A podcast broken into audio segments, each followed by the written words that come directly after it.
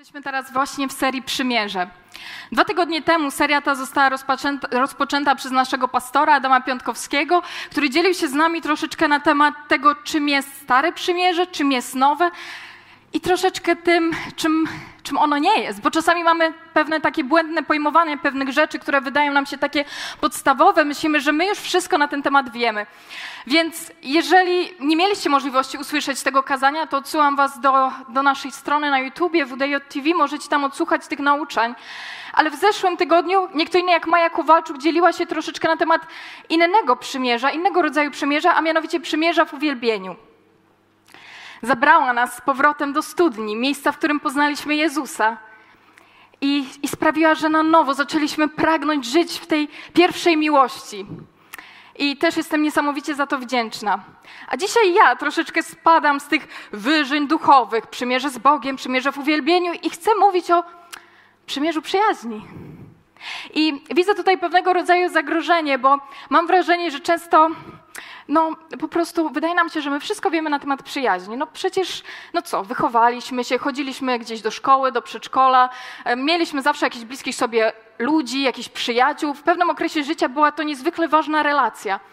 Więc może nam się wydawać, zwłaszcza w kontekście WDJ-u, gdzie relacje są jedną z naszych wartości, że no, nikt nie może nam już więcej powiedzieć na ten temat. I chciałabym to teraz troszeczkę złamać. Chciałabym się dzielić moim sercem na temat przymierza przyjaźni. I ktoś mógłby zadać sobie teraz pytanie, jaka jest w ogóle różnica pomiędzy no, zwykłą ludzką relacją, dobrą relacją, świetną przyja przyjaźnią nawet, a przymierzem przyjaźni. I od tego chciałabym zacząć. Te osoby, które już troszeczkę mnie słuchały, na przykład na Bidelajcie, wiedzą, że ja lubię definicje. Ja lubię definicje, ponieważ lubię wiedzieć, o czym mówię i lubię, kiedy moi słuchacze również wiedzą, co ja mam na myśli. Ale w tym momencie nie chciałabym, żebyśmy udali się do e, słownika, chociaż ja bardzo lubię słowniki, jestem z wykształcenia lingwistką. Chciałabym, żebyśmy udali się do Biblii. Chciałabym, żebyśmy zaczęli na początku od, od pierwszej księgi Samuela, 18 rozdziału, wersetów 3 do 4. Dlaczego? Zaraz wytłumaczę. Jonatan natomiast zawarł z Dawidem przymierze, ponieważ pokochał go jak samego siebie. Potem zdjął płaszcz, który miał na sobie i przekazał go Dawidowi. Dał mu też swoją tunikę, miecz, łuk oraz pas. Pragnę rozpocząć od tego wersetu, z tego względu, że chciałabym, żebyśmy od samego początku widzieli, że przymierze przyjaźni to jest rodzaj relacji, którą Bóg wykorzystuje w Biblii. Wykorzystuje ją, żeby ratować ludzi od śmierci, żeby przynosić odkupienie, żeby wyciągać z depresji, żeby przynosić, przynosić w miejsce indywidualnego powołania w Bogu. A tak często my, my lekceważymy te relacje w naszym życiu. No dobrze, ale jaka jest różnica? Chciałabym, żebyśmy udali się do Księgi Ród i na początku troszeczkę czasu spędzimy w Księdze Ród, zwłaszcza w pierwszym rozdziale. Nie będziemy czytać całego pierwszego rozdziału, ale chciałabym troszeczkę zarysować kontekst wydarzeń, które, które się tam dzieją. Żebyśmy dobrze mogli się wczuć w sytuację osób, które, które są bohaterami tego rozdziału. Księga Rut znajduje się w Starym Testamencie tuż po Księdze Sędziów. E, nie przez przypadek, ponieważ wydarzenia opisane w Księdze Rut mają miejsce u schyłku okresów sędziów. E, co to jest okres sędziów? Ktoś mógłby zapytać. Dla tych z nas, którzy nie są tak dobrze zaznajomieni z, z kontekstem historycznym, był to niezwykle burzliwy okres w dziejach Izraela. Dlaczego burzliwy? Ponieważ Izraelici właśnie weszli do ziemi obiecanej, wyszli z Egiptu, weszli do ziemi obiecanej, ale nie mieli jeszcze króla. I nawet w samej sędzi, księdze sędziów jest napisane, że każdy czynił to, co udawa, wydawało mu się słuszne, czyli w wolnym tłumaczeniu była samowolka. Izraelici bardzo często wychodzili spod tego parasola ochronnego Boga i po prostu grzeszyli. Oddalali się od Boga i w tym momencie dosięgały ich różnego rodzaju konsekwencje, tragedie. I Księga Ród rozpoczyna się właśnie jedną z takich tragedii. W Izraelu jest głód, klęska głodu i rodzina Elimeleka z Betlejemu, czyli Elimelek, jego żona Noemi oraz dwójka synów Machlon i Kilion, decydują się na desperacki krok. Stwierdzili, że może w innym kraju będzie im lepiej, decydują się na emigrację, emigrację za chlebem i idą na pola Moabu.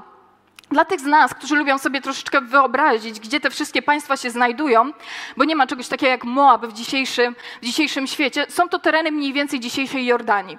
No więc cała ta rodzina udaje się tam, ale niestety klęska dalej dopada tą rodzinę, Elimelek umiera.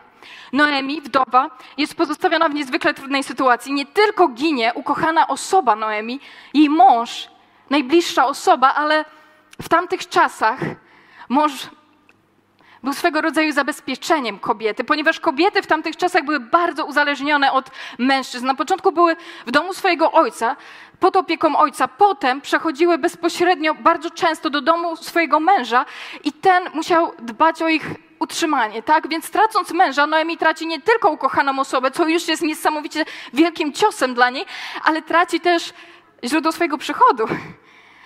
No ale dalej ma Dalej ma dwójkę synów, ale jakbyśmy czytali dalej, widzimy, że zarówno Machlon, jak i Kilion giną. Rodzina jest tam około 10 lat i w ciągu tych 10 lat synowie pojmują sobie za żony Moabitki, Orpę oraz Rut, ale nie wiemy dlaczego. Dwójka tych synów ginie. I spróbujmy sobie teraz troszeczkę wytłumaczyć, wyobrazić trudną sytuację Noemi. Warunki, w jakich ona się znalazła. Noemi jest złamana życiem. Noemi jest na emigracji, Noemi jest na polach Moabu, jest tam najprawdopodobniej jedyną sobie znaną Izraelitką, straciła męża, straciła dwóch synów i tutaj taka mała dygresja. Nie tylko straciła dwóch synów, ale w tamtych czasach nie było czegoś takiego jak socjal. Straciła zabezpieczenie emerytalne również, bo dzieci w tamtych czasach były niezwykle ważne. Ich zadaniem było troszczyć się o tych rodziców. Więc tracąc, tracąc rodzinę, Noemi też traci całkowicie swoje zabezpieczenie. Jest całkowicie bezbronna na polach Moabu z dwoma synowymi Moabitkami. I w całym tym swoim złamaniu, zgorzknieniu, depresji, można byłoby powiedzieć, Noemi słyszy, że Pan zatroszczył się o Izraela i dał Izraelitom chleb. Decyduje się na powrót do ziemi izraelskiej. Bierze ze sobą na początku dwie synowe, ale gdzieś po drodze reflektuje się i, no i widzi, że nie jest w stanie zapewnić im odpowiednich warunków życiowych. Dziewczyny są jeszcze młode, mogą sobie jakoś ułożyć życie w innych rodzinach i zwraca się zarówno do Orpy, jak i Rut i mówi dziewczyny, wróćcie do domu swojej matki, załóżcie rodziny, jest jeszcze dla was jakaś nadzieja. Ja już jestem stara, nie jestem w stanie się o was zatroszczyć. I tu chciałabym, żebyśmy udali się właśnie do pierwszego rozdziału Księgi Rut, dziewiątego wersetu do dziesiątego, gdzie czytamy. Po tych słowach ucałowała je, a one głośno zapłakały. Powiedziały do niej, wolimy wrócić z tobą do twojego ludu. I chciałabym się tutaj na chwilkę zatrzymać. Mamy Orpę, mamy Rut. Noemi mówi, wróćcie, zwalniam was. Jeżeli czujecie się jeszcze jakkolwiek zobowiązane, możecie wrócić. Ale one obie głośno płaczą, co pokazuje mi, że zarówno Orpa, jak i Rut miały niezwykle bliską relację z Noemi. Kochały ją. Ale Noemi, wiecie co, ona w tym momencie była naprawdę zgorzkniała, naprawdę miała już dosyć. I w bardzo niewybredny sposób powiedziała im, dziewczyny, słuchajcie, ja jestem stara. Nawet gdybym dzisiaj wyszła za mąż, nawet gdybym dzisiaj jeszcze urodziła synów, czy będziecie czekać, aż oni dorosną? Serio? No nie, no wróćcie, wróćcie do swoich rodzin. Ja nie jestem w stanie zapewnić wam dobrej przyszłości.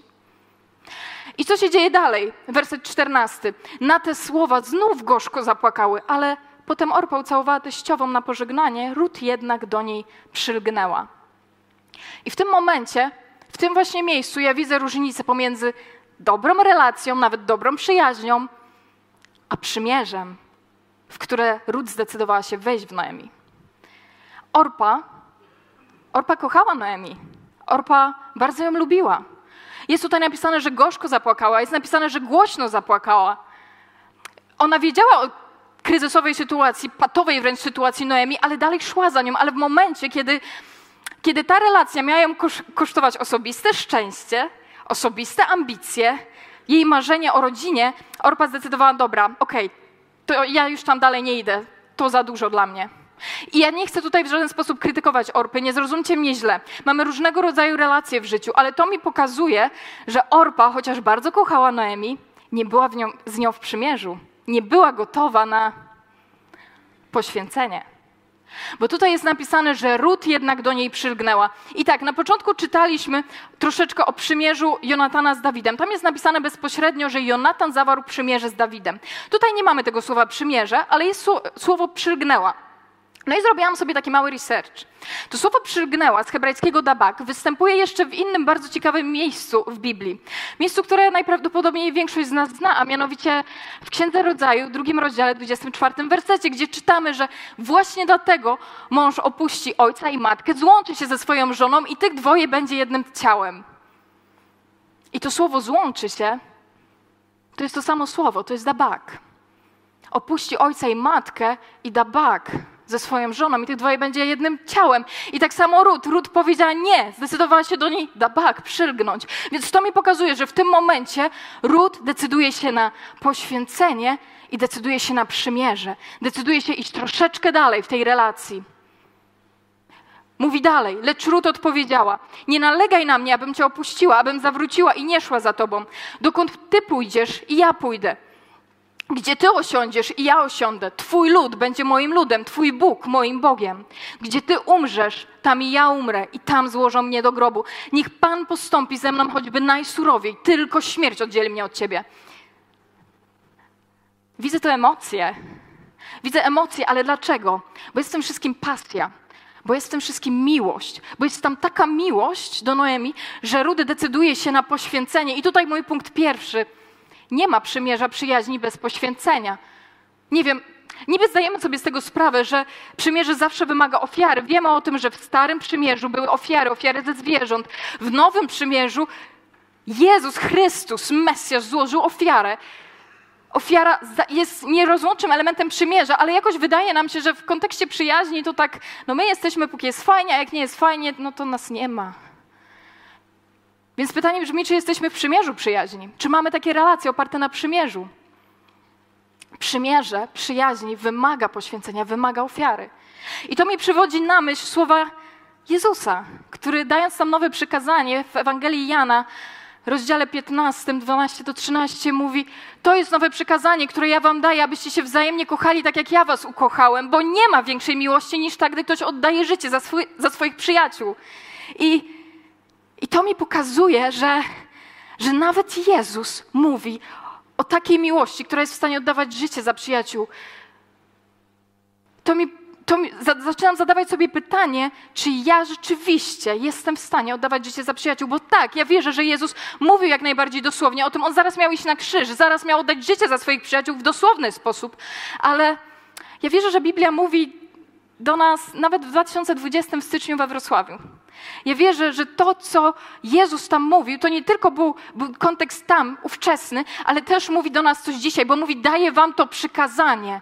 To jest przykazanie dla nas, abyśmy się wzajemnie kochali. I mówi, nie ma większej miłości niż tak, gdy ktoś życie oddaje za przyjaciół. I ja widzę, że to, co Rut tutaj robi, to jest oddawanie życia. Ona poświęca swoje ego, poświęca swoje plany o rodzinie. W tym momencie jeszcze nie wie, że idąc za Noemi, ona akurat w zasadzie zbuduje później rodzinę. Nie tylko zbuduje tą rodzinę, ale zosta, zostanie wpisana w drzewo genealogiczne samego Mesjasza. Ona o tym nie wie. W momencie, kiedy ona decyduje się iść za Noemi, ona poświęca wszystko. Idzie do obcej, obcej ziemi, składa swego rodzaju ofiarę ze swojego życia. I ja zadaję sobie pytanie, co dla mnie jest takim poświęceniem życia, co dla mnie jest taką ofiarą. I ja nie wiem, co to jest dla ciebie. Ja na przykład, dla mnie walutą jest czas. Ja lubię sobie dzielić właśnie wszystko. Tu, tu są lata, dni, tygodnie, miesiące, godziny. Dla mnie czas jest najważniejszy. Ja sobie tak życie podzieliłam i wielu z nas sobie tak życie podzieliło, i w dzisiejszych czasach czas naprawdę jest walutą. I może dla ciebie to nie jest czas, ale ja, kiedy spędzam czas z ludźmi, swego rodzaju poświęcam swoje życie. Może dla ciebie to są finanse, może dla ciebie są pewne rzeczy, które przygotowujesz. Ja nie wiem, jaki jest twój język miłości, ale, ale wiem, że Jezus nas do tego wzywa. Kochajcie siebie nawzajem. No dobrze, ale to w pewien sposób pcha mnie do takiego drugiego punktu, drugiej myśli, którą mam na temat przymierza przyjaźni, a mianowicie tego, że skoro przymierze przyjaźni wymaga poświęcenia i wymaga ofiary, chyba dobrze byłoby zachować w tym wszystkim mądrość. Chyba dobrze byłoby podejmować świadome, strategiczne decyzje. I chciałabym wrócić na chwilę do Dawida i Jonatana, czyli do pierwszej księgi Samuela, 18 rozdziału, ale tym razem chciałabym, żebyśmy przeczytali od pierwszego do czwartego wersetu. A gdy Dawid skończył rozmawiać z Saulem, dusza Jonatana przylgnęła wręcz do duszy Dawida. Jonatan pokochał go jak samego siebie. Saul zaś tego dnia zabrał Dawida ze sobą i nie pozwolił mu już wrócić do domu ojca. Jonatan natomiast zawarł z Dawidem przymierze, ponieważ pokochał go jak samego siebie. Potem zdjął płaszcz, który miał na sobie, przekazał go Dawidowi. Dał mu też swoją tunikę, miecz, łuk oraz pas. Zacznijmy od samego początku. A gdy Dawid skończył rozmawiać z Saulem, To mi pokazuje, że jest jakiś kontekst tej historii. Jakbyśmy poszli sobie troszeczkę wyżej, to widzimy, troszeczkę wcześniej, rozdział wcześniej, to widzimy jedną z najbardziej znanych historii biblijnych. Widzimy pojedynek Dawida z Goliatem. Dawid odważnie staje naprzeciw bohatera filistyńskiego, zabija go z procy, odcina mu głowy. Izrael po prostu jest podbudowany, walczy z Filistynami, zwycię zwycięża. Dawid jest zabrany do samego króla Saula, rozmawia z Saulem i, i Jonatan decyduje się zawrzeć przymierze z Dawidem. Coś każe mi myśleć, że Jonatan cały czas był tam obecny. Na pewno przyglądał się walce Dawida z Goliatem. Dlaczego tak sądzę? Bo jest napisane, że całe wojsko izraelskie tam było. Na pewno przysłuchiwał się rozmowie Dawida z Saulem. Dlaczego? Ponieważ był drugą osobą w kraju po Saulu. Był jego najstarszym synem, był następcą tronu, był Potem Biblia mówi, że był swego rodzaju powiernikiem Saula, ponieważ Saul niczego nie czynił, nie skonsultowawszy tego wcześniej ze swoim synem Jonatanem. Więc najprawdopodobniej Jonatan cały czas tam jest. On widzi walkę Dawida z Goliatem, on przysłuchuje się rozmowie Dawida z Saulem i co robi? Podejmuje decyzję.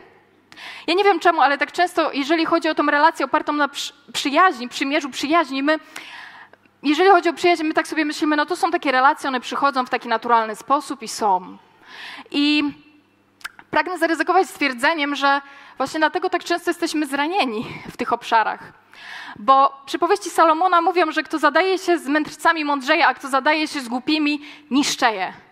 I nie wiem, mam wrażenie, że jeżeli chodzi o e, kontekst przymierza Boga z człowiekiem, to jakoś rozumiemy, że tak, Bóg wyciąga do nas rękę, On chce zawrzeć z nami przymierze, ale to my musimy chwycić tą Jego rękę, to my musimy zdecydować się, że idziemy za Bogiem, tak czy nie.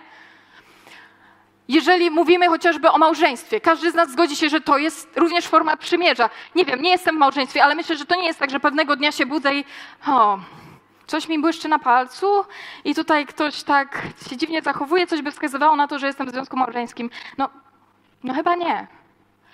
A jeżeli chodzi właśnie o relacje przyjaźni, bardzo często tak ludzie wchodzą do naszego życia, my im pozwalamy i w pewnym momencie te relacje idą w jednym kierunku, my nawet nie wiemy, czy chcemy, żeby one szły w tym kierunku i jesteśmy zranieni. A ja tutaj widzę, że Jonatan jest w tym wszystkim mądry. On myśli w sposób strategiczny. On widzi, że jest niezwykłe namaszczenie nad Dawidem. On widzi, że jest w nim coś innego. Widzi tego chłopca, który występuje naprzeciw bohatera filistyńskiego, przysłuchuje się jego rozmowie ze swoim ojcem, z Saulem i stwierdza nie. Ja chcę zawrzeć z tym człowiekiem przymierze. I wiecie co? Bardzo często myślimy, że no, ale strategiczne to takie wyrachowane. Otóż ja nie wiem, czy takie wyrachowane. Strategiczne wcale nie jest wyrachowane. Jonatan miał być następcą tronu. Jeżeli ktoś był jego rywalem, no to Dawid. Jeżeli ktoś w ogóle miał być jego rywalem do tronu, to właśnie Dawid. Ale pomimo tego Jonatan decyduje się oddać swój płaszcz. Co znaczy płaszcz? Płaszcz jest swego rodzaju symbolem danej osoby. On w pewien sposób ręczy Dawidowi, że on chce za nim stanąć. Jako on właśnie, jako Jonatan, chce być jego wsparciem. Chce, żeby ich klany zostały połączone właśnie tym związku przyjaźni, przymierzu przyjaźni. On poświęca wiele, on poświęca swoją osobistą ambicję, on poświęca tron. Ale dlaczego? Bo on widzi, że w Dawidzie jest coś innego. Jest to jest to namaszczenie. Widzi, że Bóg ma jakieś plany dla tego chłopaka, który, przepraszam bardzo, ale w tamtym momencie był jeszcze pasterzem. Wygrał z Goliatem, zwyciężył, świetnie, ale Jonatan jest następcą tronu, a Dawid jest dalej pasterzem. Jeszcze długa droga przed nim, zanim on sam zostanie najlepszym, najbardziej znanym królem Izraela. Więc punkt drugi. Przymierze przyjaźni to decyzja. Decyduj świadomie. No dobrze, więc ktoś mógłby zadać sobie pytanie, to po co mi to? E, ofiara, poświęcenie, a do tego jeszcze muszę podejmować strategiczne decyzje i w ogóle, no, no dobra, może nie mam takich relacji teraz w życiu, ale do tej pory żyłem, było fajnie. No, no może i te przyjaźnie są takie delikatnie rzecz biorąc, nie najmocniejsze. No nie wiem, ludzie czasami do mnie przyjdą na kawę, porozmawiamy, pójdą sobie. Może moje życie po prostu społeczne w kościele ogranicza się do tego, że wypiję z kimś kawę przed nabożeństwem, po nabożeństwie. No może to nie jest nic najbardziej głębokiego, ale jest okej. Okay. No tutaj chciałabym przejść do punktu trzeciego i zaryzykować stwierdzeniem, że przymierza przyjaźni odgrywają strategiczną rolę w kontekście naszego powołania w Bogu. Dlaczego? Pozwólcie, że troszeczkę wytłumaczę. Jeżeli jest powołanie, to musi być osoba, która nas powołuje, prawda? W tym przypadku Bóg. I spójrzmy chociażby na te dwie osoby, o których do tej pory mówiliśmy: Noemi oraz Dawid. Czy było nad ich życiem powołanie? Było, jasne. Noemi była powołana do miejsca zabezpieczenia, była powołana do miejsca zaspokojenia w Bogu, tak czy nie. Dawid był powołany na króla, był namaszczony przez samego proroka Samuela. Było wielkie powołanie nad jego życiem. No to dobrze. To wobec tego, co jeszcze jest takie potrzebne w kontekście tego powołania? No na pewno relacja z osobą, która nas powołuje. Czy Noemi miała relację z Bogiem? no, była reprezentantką Izraelitów, tak? Jeżeli ktoś może mówić o jakiejkolwiek relacji przymierzem z Bogiem w tamtych czasach, to właśnie naród izraelski. Miała relację z Bogiem. Jeżeli ktokolwiek głosił kiedykolwiek ród, to była to albo Noemi, albo Elimelek, albo któryś z synów, tak? Najprawdopodobniej pełniła nawet swego rodzaju figurę takiego, takiej liderki albo mentorki dla ród. Bo ród była moabitką, ona wcześniej Boga nie znała, Boga Izraelitów, Boga Jachwę nie znała. Więc tak, Noemi miała relację, miała relację z Bogiem. Czy Dawid miał relację z Bogiem? Mąż według Bożego serca, tak czy nie? Napisał większość psalmów, inspiruje nas do dzisiaj właśnie ta jego bliska relacja z Panem Bogiem. No dobra, ale co jeszcze jest ważne w kontekście powołania?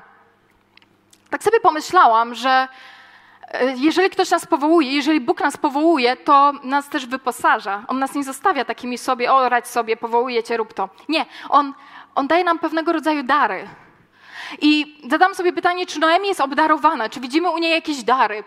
Otóż może nie widać tego teraz w pierwszym rozdziale, gdzie spotykamy Noemi, która, która jest bardzo złamana życiem, która jest bardzo taka przytłoczona, która jest, powiedziałabym, że w depresji, ale gdybyśmy czytali dalej, to widzimy, że Noemi w bardzo mądry i trafny sposób doradza Rut. Ona mówi jej, co ma zrobić, Rut to robi i odnosi sukces. Noemi jest niesamowitym doradcą. Dawid, no jakbym miała pomyśleć o osobach najbardziej obdarowanych w Biblii, to myślę, że Dawid byłby w pierwszym szeregu. Muzyk, lider uwielbienia, po prostu grał Saulowi i nawet demony go opuszczały. Co dalej? Stratek, e, niezwykły dowódca, odnosił, cały czas odnosił zwycięstwa w swoich bitwach. Przyszedł do historii jako najlepszy król Izraela. Jeju, człowiek był naprawdę obdarowany. Do tego Biblia parokrotnie wspomina o tym, że był przystojny. No więc myślę sobie pełen pakiet, po prostu ma wszystko. Jest, jest obdarowany, przystojny, świetnie wygląda, ekstra. A jednak, a jednak, a jednak widzę, że ani Noemi, ani Dawid nie potrafili wejść samemu w to miejsce swojego indywidualnego powołania w Bogu, bo Noemi była w pewnym momencie tak złamana życiem, była tak przytłoczona, że potrzebowała hartu ducha Rut. Potrzebowała kogoś, kto po prostu ją weźmie za rękę i tak zachęci, pokaże, że jest światło, pokaże, że jest nadzieja, kogoś, kto jej nie opuści. Noemi potrzebowała Rut i jej witalności. A tak samo Dawid. Dawid, pomimo tych wielkich powołań, pomimo tego wielkiego obdarowania, które było nad nim, on dalej był pasterzem. Potrzebował Jonatana, który parokrotnie później uratował mu życie ze względu na bliską relację, którą miał ze swoim ojcem Saulem, ponieważ kiedy Saul próbował Dawida zabić parokrotnie, to właśnie Jonatan ratował mu życie.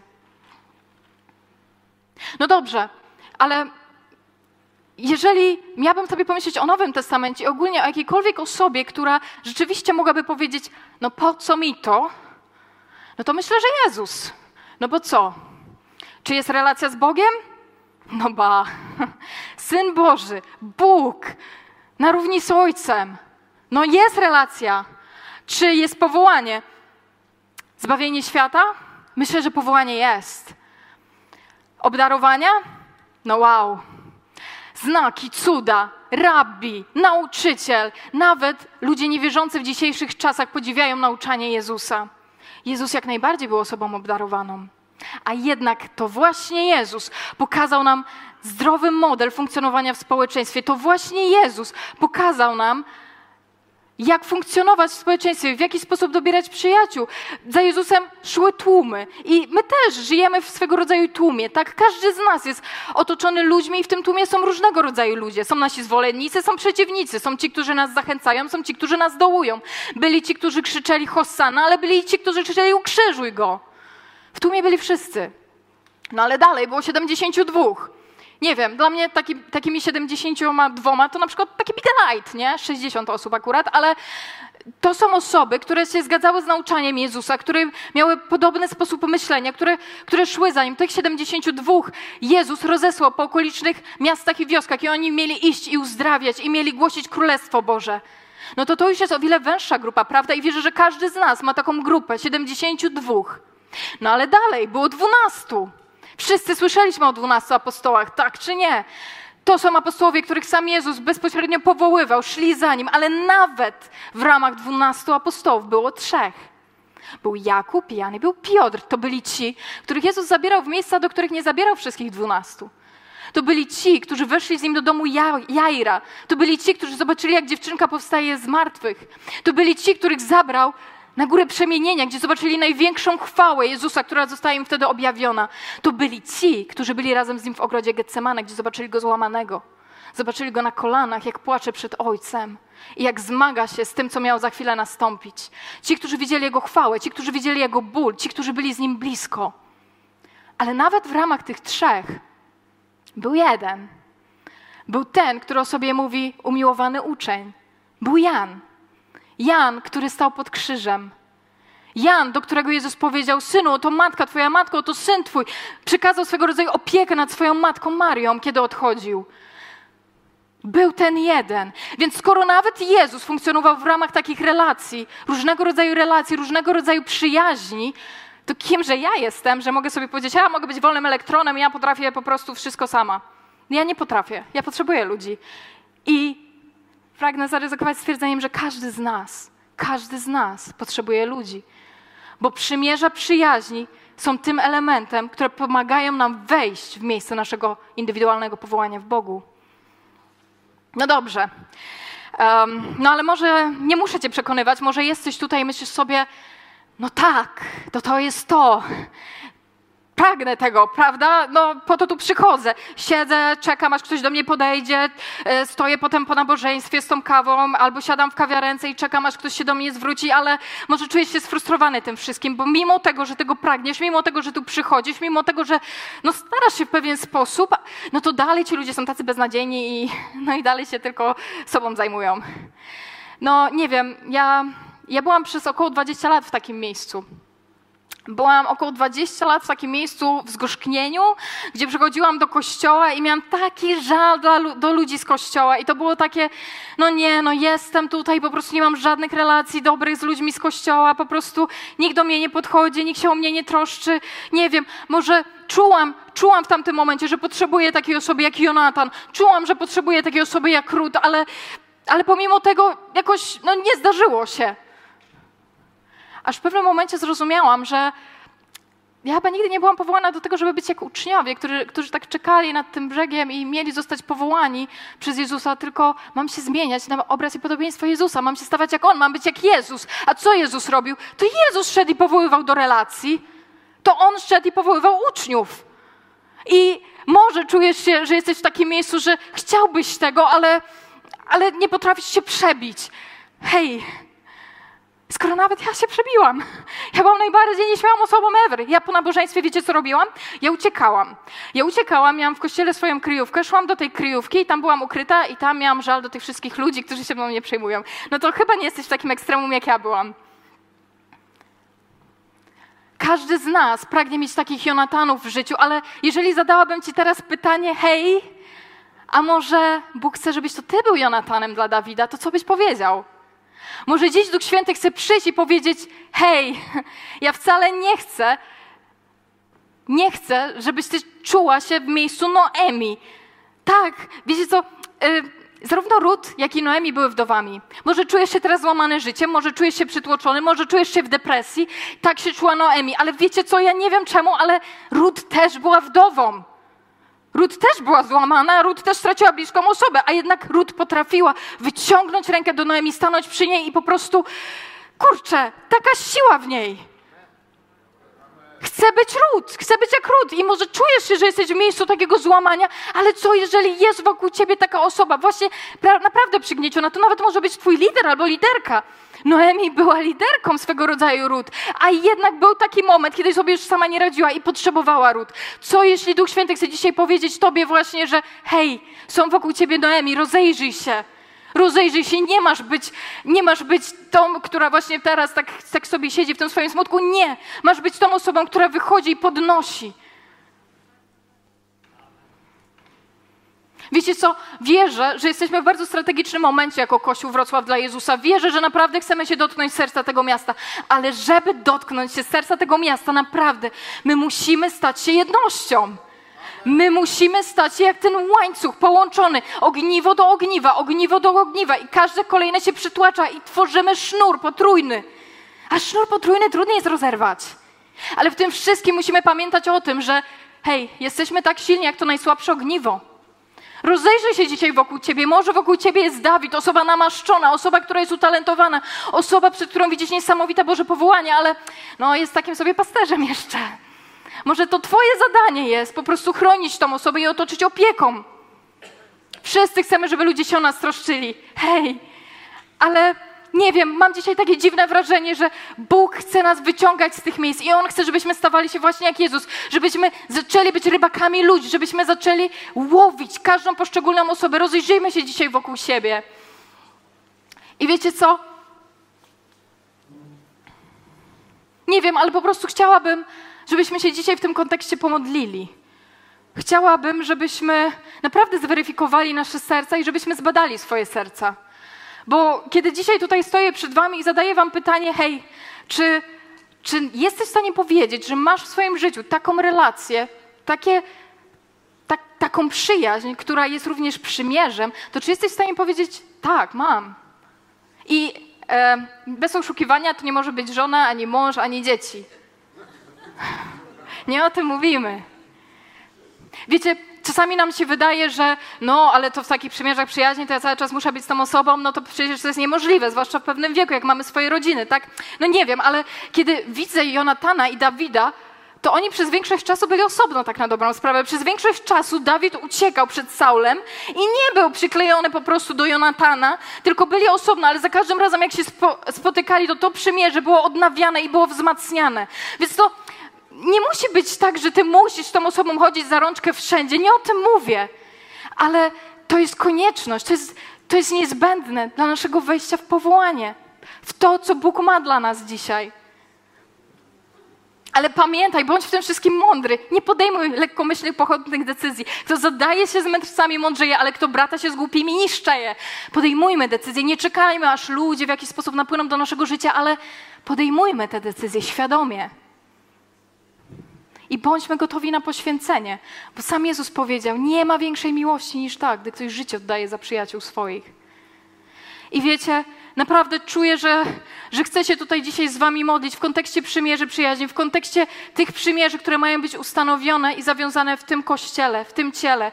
Ale, ale czuję, że też są pewne blokady przed nami, bo może słuchasz tego wszystkiego i myślisz sobie, no świetnie, no no tak, fajnie, pragnę tego, ale, ale moje serce jest złamane. Moje serce już było złamane taką relacją. Myślałem, że, że właśnie to jest to. Byłem po prostu bardzo głęboko w takiej relacji, ale ta osoba mnie zawiodła i ba, to nie była jakaś sobie tam osoba, to była osoba z kościoła. I może zawiodły cię relacje w kościele, i może masz ranę, i, i przez to ustanawiasz sobie wokół siebie taki niewidzialny murek. I on jest coraz wyższy, coraz wyższy. Niby masz te relacje, ale nie, nie dopuszczasz ludzi tak głęboko. I tylko Ty jesteś w stanie sobie odpowiedzieć na to pytanie w tym momencie. Ale może jest w Tobie ta, ta rana. Ja, jak przygotowywałam się do tego dzisiejszego spotkania, to cały czas to powracało do mnie, że, że są wśród nas osoby, które chciałyby pójść dalej, chciałyby wejść w te relacje, ale, ale jest coś, co je blokuje i to jest właśnie ta rana w sercu. I jeżeli jest ktoś, kto jest lekarzem serc, jeżeli jest ktoś, kto jest w stanie po prostu scalić złamane serce, to jest to mój Bóg. To jest to właśnie Duch Święty i Duch Święty jest tutaj obecny, więc jeżeli czujesz, że dzisiaj mówię do Ciebie, że jest coś, co Cię blokuje, że Twoje serce jest złamane, że jesteś zraniony, że może i byś chciał zaufać, ale po prostu nie potrafisz, to chcę się dzisiaj z Tobą modlić i, i możesz zostać tam, gdzie jesteś, możesz wyjść tutaj do przodu. Ja poprosiłam grupę wstawienniczą z Bidelightu o to, żeby, żeby modlili się z osobami, które chcą po prostu stanąć tutaj przed Bogiem i powiedzieć: Panie, ulecz moje złamane serce. Więc hej, grupa wstawiennicza, mówię teraz do Was, bądźcie gotowi, ponieważ wierzę, że Pan chce leczyć złamane serca tutaj w tym kościele, że Pan chce, żebyśmy zaczęli zakładać relacje oparte na przymierzu, ale wpierw nasze serce musi być uleczone. Wpierw musi po prostu odejść duch nieprzebaczenia. Ja nie mam zgody na ducha nieprzebaczenia w tym miejscu. I ja go łamię w imieniu Jezusa. Więc jeżeli czujesz, że, że Duch Święty dotyka Ciebie teraz właśnie, to możesz zostać tam, gdzie jesteś, możesz przyjść tutaj do przodu, ale ja teraz w imieniu Jezusa ja chcę złamać wszelkiego ducha nieprzebaczenia. Ja Cię proszę, Duchu Święty, Ty jesteś lekarzem serc. Ty jesteś lekarzem serc, Ty leczysz złamane serca. Ja wierzę, że nie ma większego cudu niż po prostu ten, kiedy Ty dotykasz się serca człowieka i leczysz złamane serca. I ja, Panie, oddaję Ci serce każdej osoby tutaj zgromadzonej, każdej osoby, która jest w zasięgu mojego głosu, każdej osoby, która ogląda nas teraz przez WDJ TV, każdej osoby, która nas odsłuchiwać będzie później. Panie, w imieniu Jezusa. I oddaję Ci serca tych ludzi, ja ogłaszam uzdrowienie, bo Ty jesteś jak Ty jesteś lekarzem, Ty jesteś moim uzdrowicielem, Ty jesteś uzdrowicielem swojego ludu. I Panie, oddajemy Ci nasze serca i Ojcze, prosimy Cię, wejdź po prostu ze swoim ogniem, ze swoją mocą w nasze serce i dotknij się ich. I może to zranienie miało miejsce w Twoim ciele, w Kościele, nieważne. My chcemy przebaczać. Ty nauczyłeś nam przeba nas przebaczać, Ojcze. Daj nam tą łaskę, wylej teraz nawet w tym momencie tą łaskę, tą łaskę nad każdą osobą tutaj zgromadzoną, nad każdą osobą w zasięgu mojego głosu, Ojcze. Wylej łaskę ku przebaczeniu, wylej łaskę ku nowemu. I w imieniu Jezusa ja proszę Cię, otwieraj nasze oczy, otwieraj nasze oczy na ludzi wokół nas. Tato, pozwól nam zweryfikować relacje w naszym życiu, pokaż nam, z kim chcesz, żebyśmy zaczęli zawierać przymierza przyjaźni. Pokazuj nam te osoby. Może to są osoby, z którymi my teraz nawet nie mamy relacji. Ale Panie, proszę Cię o ducha odwagi w tym wszystkim. O odwagę, żebyśmy byli w stanie podejść do tych ludzi i żebyśmy byli w stanie po prostu tak jak Jezus zapraszać do relacji, stawać się rybakami, rybakami ludzi. Pokazuj nam, gdzie są Dawidowie, gdzie jest ten Dawid naszego życia? Panie, pokazuj nam, może jest w naszej, w naszej grupie jakaś Noemi, osoba złamana, osoba, która potrzebuje teraz podniesienia, tato. Ale my chcemy być jak Jonatan, my chcemy być jak Rut, my chcemy być w tym wszystkim jak Jezus, nasz mistrz, nasz starszy brat. Oddaję, tato, każdą osobę tutaj zgromadzoną, tato. Oddaję Ci ten kościół i wierzę, że Ty chcesz go użyć w tym mieście. Ty chcesz dotrzeć do innych ludzi, Ty chcesz dotrzeć do serca tego miasta. I proszę Cię po prostu o takie wylanie łaski w tym kontekście. Wylanie łaski w kontekście przymierzy przyjaźni w naszym kościele. W imieniu Jezusa błogosławię Twoje święte imię, tato. Błogosławię Twoje święte imię, Jezus. Błogosławię Cię, Duchu Święty, i dziękuję Ci za to, że Ty jesteś z nami tutaj. Halleluja.